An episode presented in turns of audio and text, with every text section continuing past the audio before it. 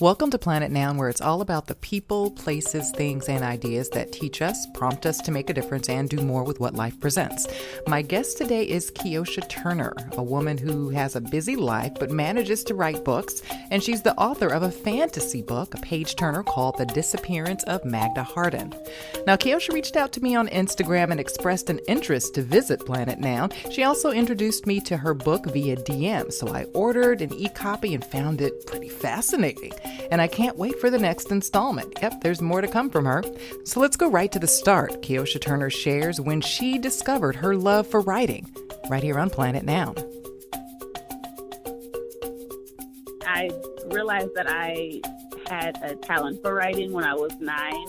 During class, one of our assignments was to come up with like an essay about a certain object and it could be any object. Like the teacher provided different objects for us to choose from. And after we wrote the essay, different people could volunteer to read theirs out in front of the class. And she was making her way around through different people reading theirs. And then when it got to my turn and I read mine, nobody wanted to go after me because they thought that it was so good. And then that's when I first was like, oh, maybe like I'm good at this. And so I started exploring it. What did you start exploring? Did you first were you an avid reader before, or did that increase afterward, or was there really a change in uh, how much you read and wrote after that moment? Yeah, so prior to that, I was definitely an avid reader. Like I, I've always, always loved the art of storytelling but just through other people. I didn't know that that had existed in myself prior to that moment. And so after that, I just started writing different little short stories and I would just share them with my friends. Uh, most of the time, I would just keep a journal of them and not share them with anyone. Um, but I always got positive feedback when I would share them with my friends at that time. So it just kept growing and growing and I became like the girl who was really good at telling funny stories.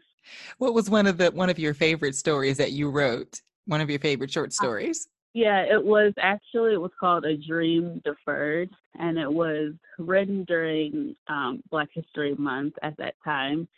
And it was about basically about a, a black boy who had like all these different goals that he wanted to achieve and the amount of pressure that he felt from society just because of his blackness and the lack of confidence that comes from that, all the stereotypical things that come with being a young black boy in like an impoverished community, and him basically putting all of that to the side and just deciding that he's just going to buckle down and do the work, but not necessarily what he wanted to do, just fitting into like societal norms.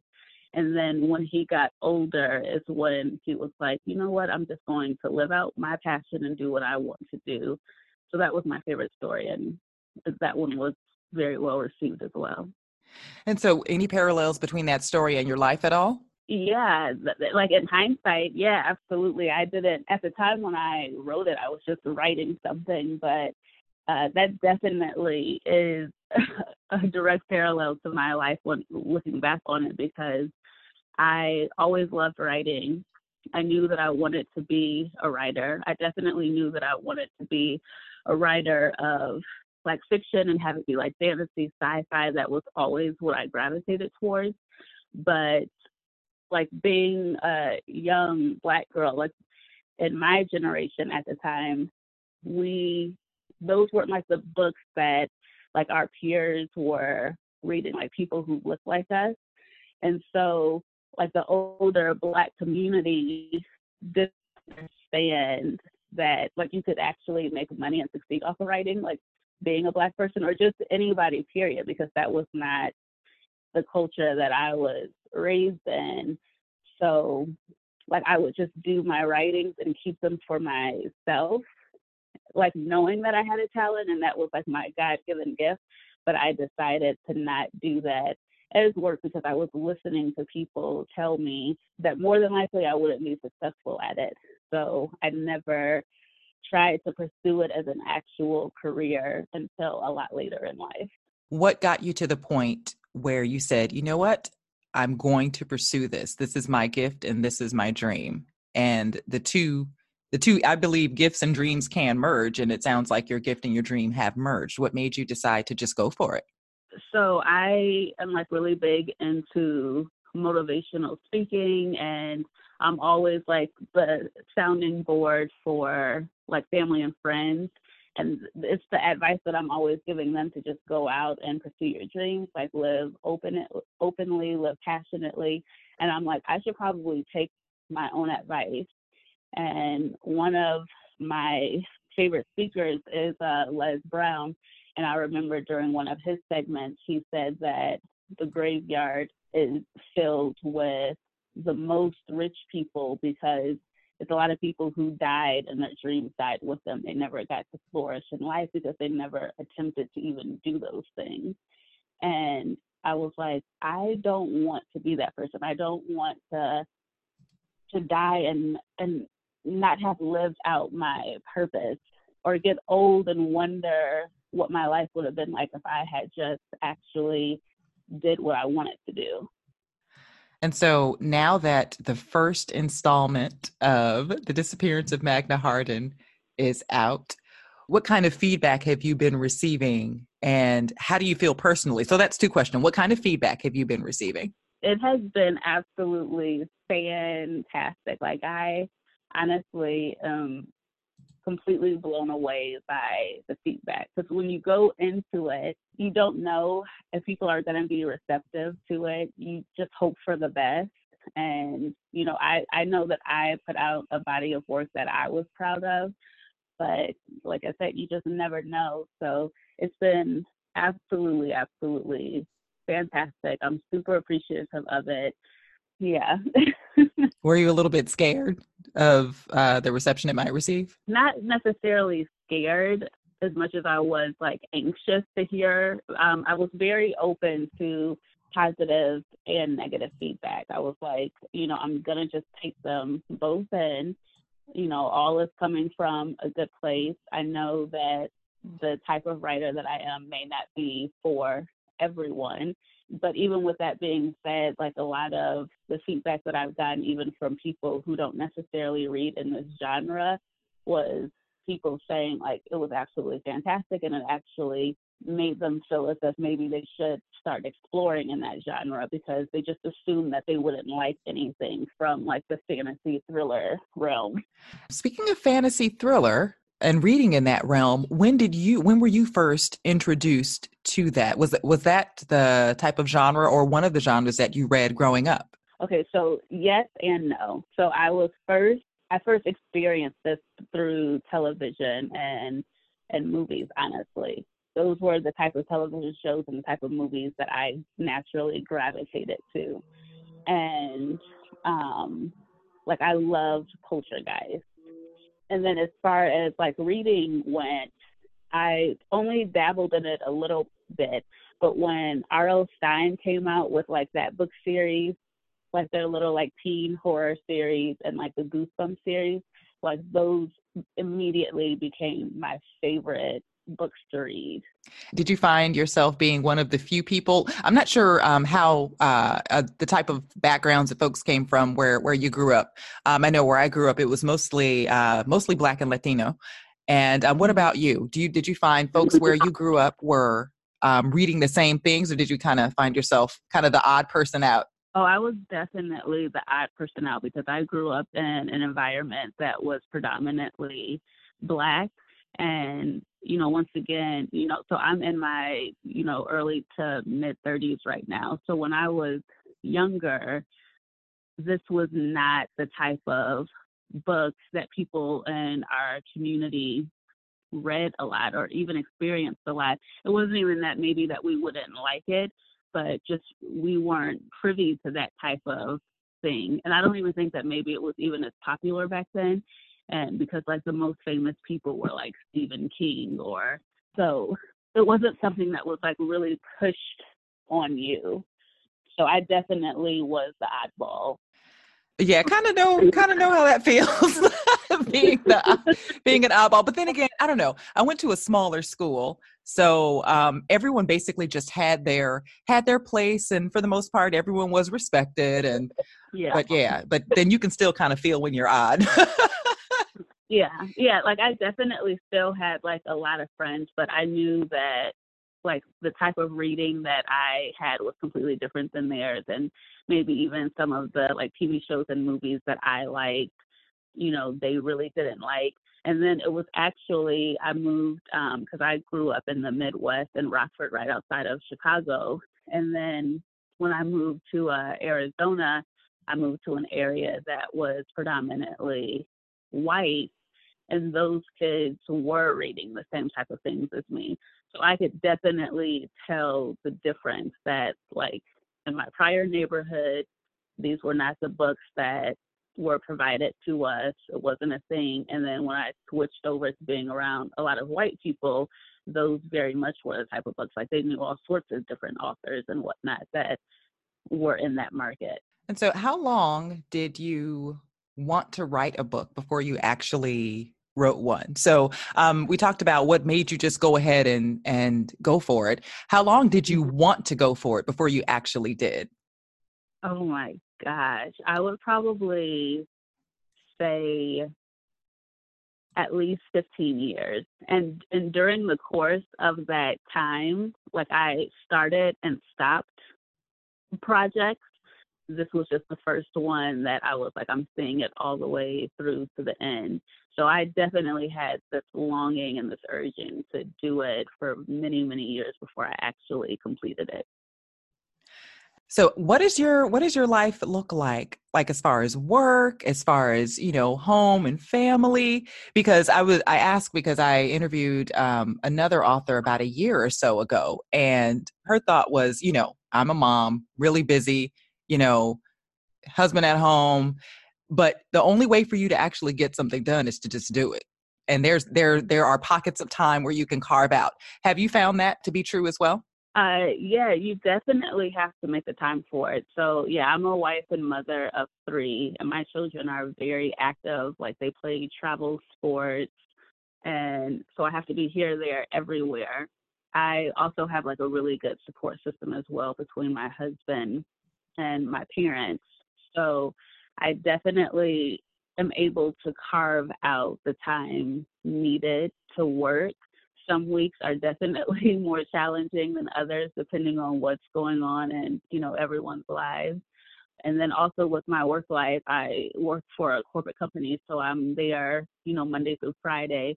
And for the most part my schedule is flexible so a lot of days i actually get to work from home and like choose what hours like i do go into the office when i do physically have to be there so like I'll just carve out blocks of time. So usually for like my lunch break, I'll just block it off on my calendar. And so during my work day when I'm physically at work, like that's definitely my writing time.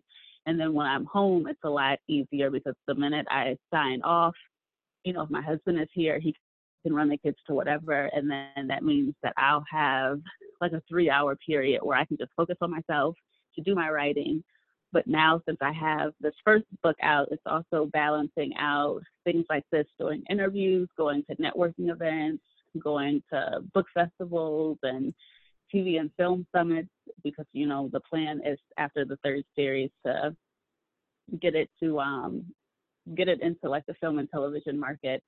So it has it all takes up a lot of time because it's not just about the writing anymore. It's about everything that comes after the writing to get it into people's hands and into their minds. Awesome. So let me ask where are you? For some reason i'm thinking you're in the dc area but i might be wrong. So i'm i'm in the virginia area it's uh, right outside of Winchester, Virginia, a place called Cross Junction. So I actually work closer into the city because I my office locations are in Reston and DC, so I do spend a lot of time out there, but that's not where I actually reside. Now let's talk about Magda. Where did she originate? Of course, you know, of course in your mind, but where where and how and how long before she sprang to life? In a book? So I am a freestyle writer. The way I write is definitely probably different than most authors, I would say, because I don't really have like an actual outline. So I have to, I write when I'm inspired to write. Mm-hmm. So I sat down in front of the computer and I was like, I have this, these thoughts in my head. I was like, I 100% know how I want this story to end, but I don't know how I want it to start and what the meat of the story is going to be. Didn't even know anything about these characters, but I was like, at least I have an ending. So that's something. and I just sat down and I started typing. I came up with her name right on the spot. And, you know, everything else just flowed after that. So she hadn't been someone specifically that I had been thinking about. I just had been thinking about bits and pieces of this story. And it was basically just trying to figure out how to tie all my little thoughts together to make it cohesive. So would it be accurate to say that um, you were getting to know Magda as you were writing about her, kind of like you get to know a friend? Oh yeah, absolutely. That's with her and every single other character in the book. Okay, okay. And then let's talk about representation because I noticed um, based on the on the character descriptions, it seemed that there is a great deal of representation of all sorts of people. What role did that play in your your decision to to create this series? Whether it's um, you know the lack of representation in other books that you've read. Yeah, I just feel like like in my real world experience, I because I grew up in you know, the Midwest where it was predominantly black, and then moving to Arizona where it's a lot of white, Hispanics, black people, coming over to Virginia where there's all of those things, plus there's a lot of, you know, Indian people and Asian people. So I feel like I've just always been around like a really diverse group of people. Um, these people are like my friends in real life people that I have known at some point or another in my life. And I do feel as if in mm-hmm. other books, when it's someone, whether you're black, white, or whatever, most of your characters are going to be that same race. So if you pick up a black book, nine times out of 10, almost every single character is going to be black. If you pick up a white book, nine times out of 10, every character is going to be white. And that same goes for Asian, whatever. And I just felt like I wanted to bring about some other sort of realness. Like I do understand that that is a lot of people's experiences, but I know so many people who have a diverse group of friends, like whether they grew up with these people or they're current friends now, but they've been they've experienced it, and so I wanted to bring that out in the book as well. Okay. And as we continue talking about uh, Magda, I don't want, you know, I'm trying not to do any spoilers, but but one question about it, is it an allegory for anything? If so, what? And what's the the hidden meaning or the underlying meaning that you'd like people to get? Um, I would just say that for me, if anyone could take anything away from it, it would be that regardless of what curveballs life throws at you, because there's going to be lots of times where we feel like mad, uncomfortable about different things that we experience, things that we feel like are happening to us that we don't want to have any part of in any way, shape, or form, that we need to just take a moment go through the emotions, but we also have to grow through the emotions as well and embrace whatever is happening head on and deal with it. And nine times out of 10, like you'll end up persevering in the end. And, you know, life isn't meant to be where everyone goes through and they're completely unscathed. That's not how, you know, the real world works. But there is always a brighter outcome in most situations. So I just want people to know that just go for it and see what happens. Go through and grow through. I like it. Yeah. I like just, it. If you're scared doing it, just be scared doing it. Just as long as you're doing it, you're good.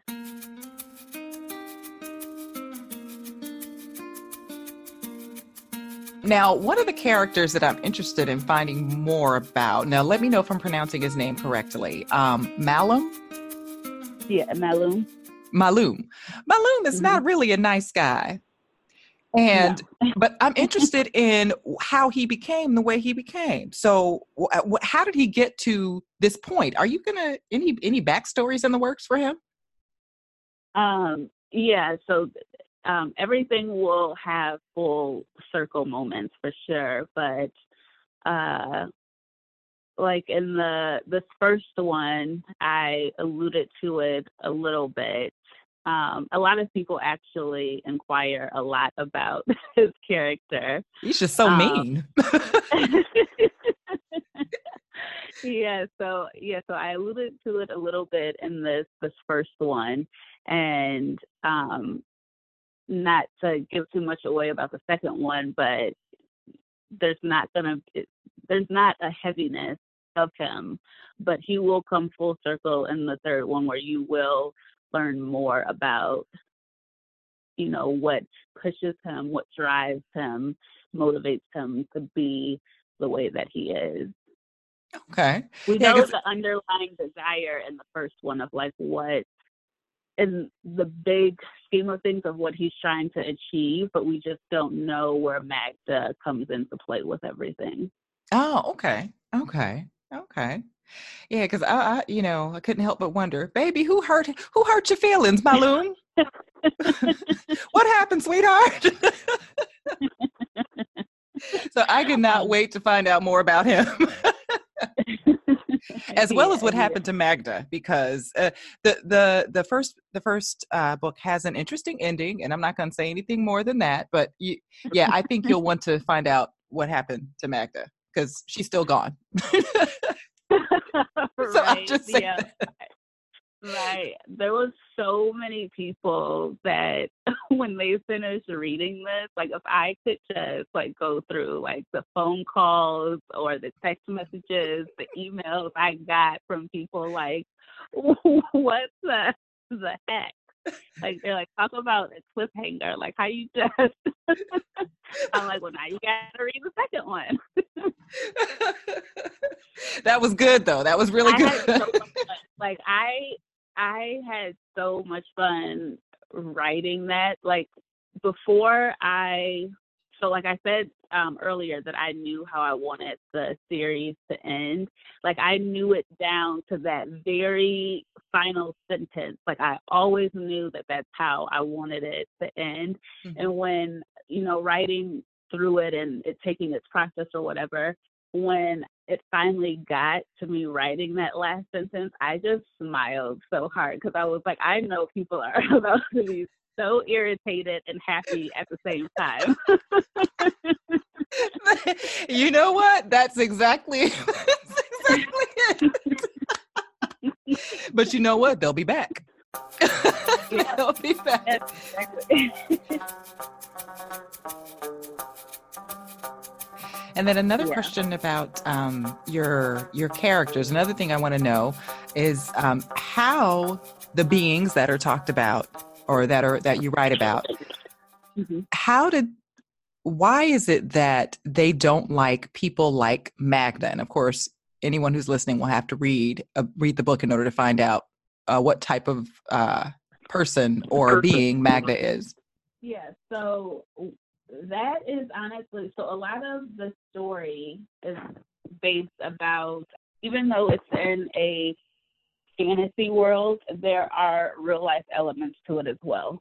So the reason why she's not fully accepted or it's thought that she wouldn't be fully accepted is the same way that it is here with us. Discrimination happens. It's an actual thing and just because you find yourself on a completely different work in a completely different world doesn't mean that they are void of discrimination either. And so like when we're experiencing newness and things that like we think are odd or that they shouldn't be, they shouldn't exist, like there is a resistance towards that. And that's exactly how it is over there as well on E2. Oh, okay. Okay. So there's uh that parallel. Uh it like well the parallel between the worlds, I guess. Is that would that be accurate to say? Yeah, so just you know, the same way that on like I'll just go off of what I call them in the book, like Earth One and Earth Two.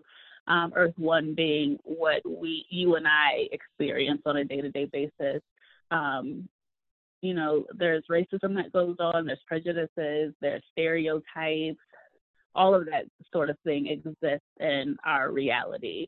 And the exact same thing unfolds over there. So, you know, it could be like, you know, a group of shapeshifters that don't like people who aren't really shapeshifters and um and so forth. Like even like waterborne creatures don't really like land dwellers.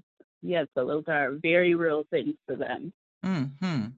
Let's talk about your future plans. So, of course, you have the two other installments of um, the Magna Hart Magda Hardin series that are coming out this year.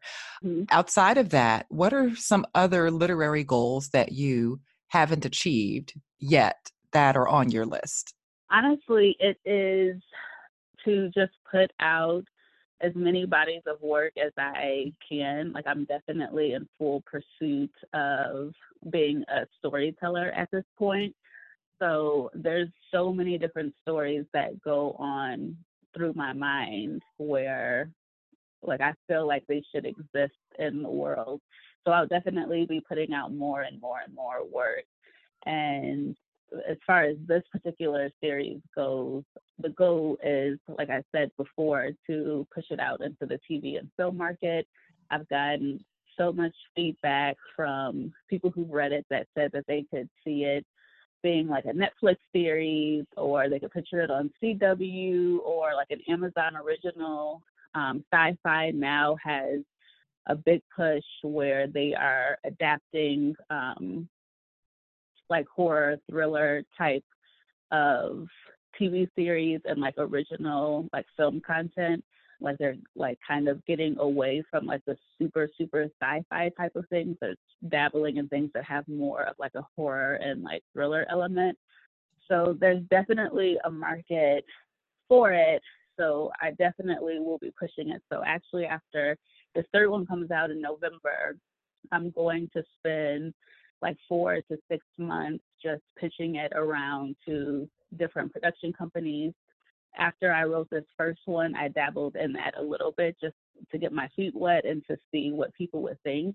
And different production companies that actually reached back out to me um, had nothing but great feedback on it. I actually have um, some more interviews coming up, like even one this month and another next month, with some production companies um, about it. And, you know, obviously I have to finish the third one in order for anyone to, you know, really jump on board. But I'm just making sure that I'm doing little bits of the legwork now so that way when I really start going hard at it after the third one is done, they'll already, we already have a report together and I can start building from there. And remember, anyone who's listening, this is all while she works full time, is a wife, is a mother, and not just has three children, but three children who are active in sports and other activities. So she has a full plate. Any last word or inspiration for anyone who wants to, but you know, keeps figuring out reasons why they can't? There's a couple things.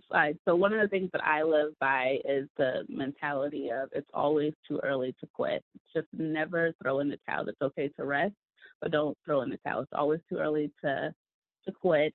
And something that I stand by, you know, as I'm getting older and you know, I have children that, you know, are getting older and I want to provide certain things for them. I just think about how there's like an old person inside of me now that is expecting me to make right decisions today so that way my old self can live the way I want to later on in life. And I just try to keep that in mind. Like I owe it to my future self to do what is necessary. And I would encourage everyone to develop that same sort of mindset because you do owe it to yourself. Like we only have one life, so live it on your terms, live out your truth. It's you're going to have naysayers and it's going to be people who honestly because they can't identify something within themselves so they push that off on you but you have to live out your own truth and get it done because you do owe it to yourself when you are 80 years old you will wish that you had put in the work today when you were 15 20 30 40 50 60 70 to just get it done and that's today's word, word for today. Uh, well, one other thing that I would add is that I would also encourage Black writers to don't try to fit into what you think is the stereotype style of writing for us. All of that is definitely necessary too because it is true to people's lives, but it's not we are not just like monolithic creatures, like we have different sides. So definitely explore that. It's a market that um, is we don't see a lot of our faces in it, but it's a market that pays a lot of money, especially if you do get something adapted. So just all you black authors, writers out there, just really go for it. Take the time to do it. If you feel like you need to study something to make yourself feel a little better at it, that's fine. But just jump in head first and do it, and you'll thank yourself later for it. Our representation matters. Thanks for listening to Planet Noun, where it's all about the people, places, things, and ideas that teach us, prompt us to make a difference, and do more with what life presents. You've been listening to Keyosha Turner, author of The Disappearance of Magda Hardin. She joined me from Virginia, and we recorded this a bit before COVID 19 was declared a pandemic. A national emergency was declared in the United States, and we were put under orders to stay at home. So if you're looking for something new to read before everything opens back up again, check her out. Find more information at planetnoun.com. I'm Liz Anderson, host of the Planet Noun podcast. Don't forget to follow us on social media Facebook, Instagram, and Twitter. We're on SoundCloud, and please stop by Apple Podcast and rate the show. And while you're doing 50, 11 things at home, like chores, dishes, cooking, put in the earbuds and give us a listen. And when you have a moment, rate the show. I'd greatly appreciate it. Thanks again for stopping by. Until next time, take care.